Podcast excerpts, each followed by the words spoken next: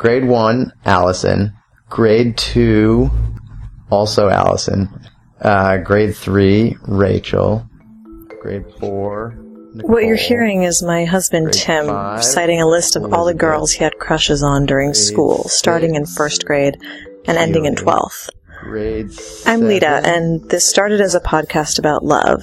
And it is, which we'll hear about soon, but it's also about loss.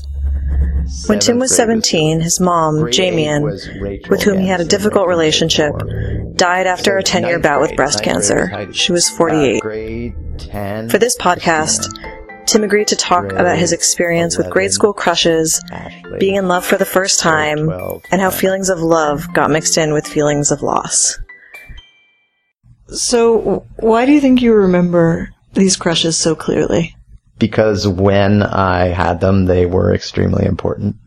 Even in grade one? Yeah, I mean they they all sort of you know consumed a lot of my fantasy life. What did you fantasize about? Well, I mean it changed as I got older. Yeah, so take take me through that progression. Well, in first grade, I just wanted to sleep with everybody. Come on, seriously. I mean, I'm pretty sure, you know, it went from, I mean, in grade school, just like holding hands with somebody is insanely, and probably middle school too, is just insanely exciting and also anxiety inducing. I remember in fourth grade, the girl that I liked, Nicole, I learned that she liked me back. And I remember riding on the chairlift at the snowball with her and getting the courage to put my arm around her shoulder. And it was like I couldn't, it was like nothing I had ever experienced before. Also, after I did that, I told everybody, you know, all of like my, my small inner circle that I had almost made out with her. Did you continue to embellish the physical acts you were participating Oh, no, in no. to your friends? This wasn't, in my mind, that wasn't an embellishment. That was the literal truth. Like, I believed that. That you had almost made out. Yes. And also that's, that is, you can almost do anything, right? I mean, so it's not entirely false. I like how that logic is still still present with you today. Well, it's just that I truly believed that. Like, I was, you know, I felt like that was one step. I basically felt like I had gotten to third base and like making out with her would have been going all the way. Did it ever go any further than the arm around her on the chairlift? No, I'm pretty sure that was as far as it went. Although, like, you know, I put my arm around her across several chairlift rides, you know, across several Oh, this was a weeks or repeat months. performance. Yeah, yeah. Um, and I, I do remember that she broke up with me. It's funny to think that, you know, like, the closest we got to like consummating the relationship or even acknowledging it really was like me putting my arm around her on the chairlift. But at one point, yeah, she did break up with me and she like sent me a note. I was just devastated. There was somebody else that she liked, I guess. When did you fall in love for the first time? uh, falling in love, like, you know, you, you always think that you're falling in love when you're like really young and like have a crush on somebody, right? I mean, I did at least. Uh, Well, what's the first time you fell? What you consider really in love? with Anna, my first girlfriend, I was, uh, 17. No, I was 18. How did being in love for the first time feel? It was pretty magical. I mean, it, yeah, it sort of like consumed my entire headspace for a long time. Also, it's hard to, it's hard to know, especially in your like first relationship, when you cross over from infatuation to love. So I don't, I don't have a specific, I don't remember that point in my mind. I just remember like the infatuation stage and also the newness of the whole thing because it was the first relationship that I had, just being sort of all consuming for a few months. I mean, we started dating right at, uh, right at the end of high school and we sort of almost broke up, uh, early on in our freshman years because we were at different colleges. Do you remember why you two decided to stay together even though you were going to colleges in different states? yes, uh, we decided to stay together because neither of us wanted the relationship to end. And I think I was probably pushing staying together a little bit harder than she was because I just, yeah, I mean, essentially I didn't see any reason to like kill a good thing that we were both enjoying, uh, based on the assumption that it would be more difficult than, than was worthwhile. I wanted to, you know, make sure that it actually was more difficult than was worthwhile before we broke up. And it wasn't. I think a lot of people go to college assuming that there will be an abundance of romantic options for them. I did not go to college feeling that way. And I sort of imagine that part of that was because I never had any romantic options available to me for the first 18 years of my life. So, or, or if I did, I wasn't aware of them. I was pretty insecure in that respect. So, yeah, I wasn't looking to college as like, you know, a cornucopia of new conquests or anything like that. Do you feel like everyone else has something that you don't because your mom isn't alive anymore? Yeah, not everybody else. Um, but yeah, I mean, it is, you know, I guess it's easy to feel that way, even though logically, I, you know, there are tons of people out there who have a similar situation to me or have, you know, have other situations that have, you know, other like tragedies, uh, that have shaped them. But it's still, I guess, a lot less so now, but like back then made me feel like I was like part of, uh, an elite club of, you know, people who like knew true pain. It was very, I don't know, emo is maybe too glib a word, but it was something that I, in some weird way, felt proud of. Like proud that you'd survived? Yeah. What was your relationship with your mom like?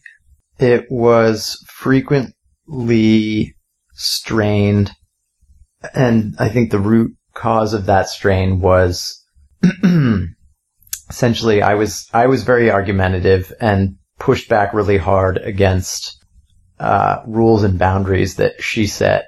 She was also argumentative and had a very clear idea in her head of how kids should be raised and I think we butted heads a lot because the things that I wanted to do and also the my my personality w- were at odds with her notions of what successful uh, child rearing would look like.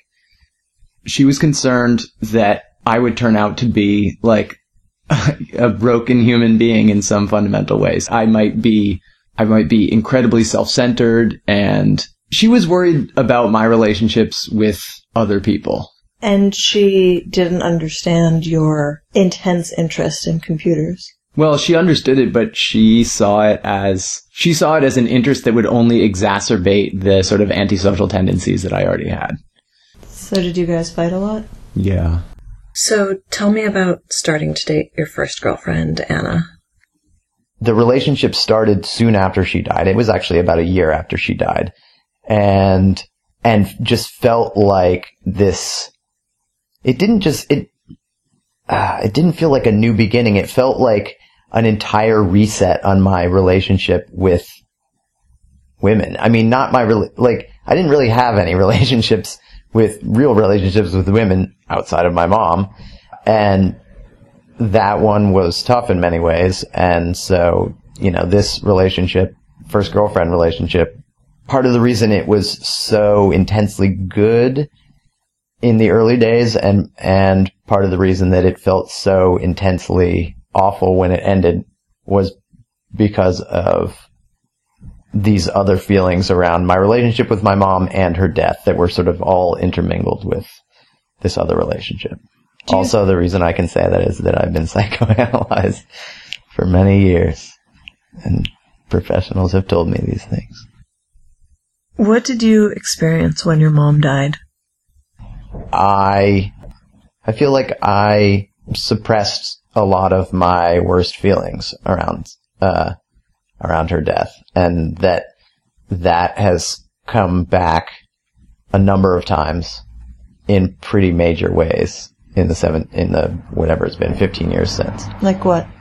Well, I mean, the intensity that I, f- like, uh, that I felt the loss of my first relationship was way out of proportion.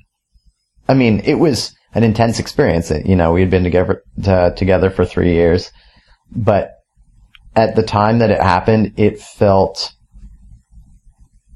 I, I quite literally felt like I was going through, it felt like going through mom's death again, only it was worse this time.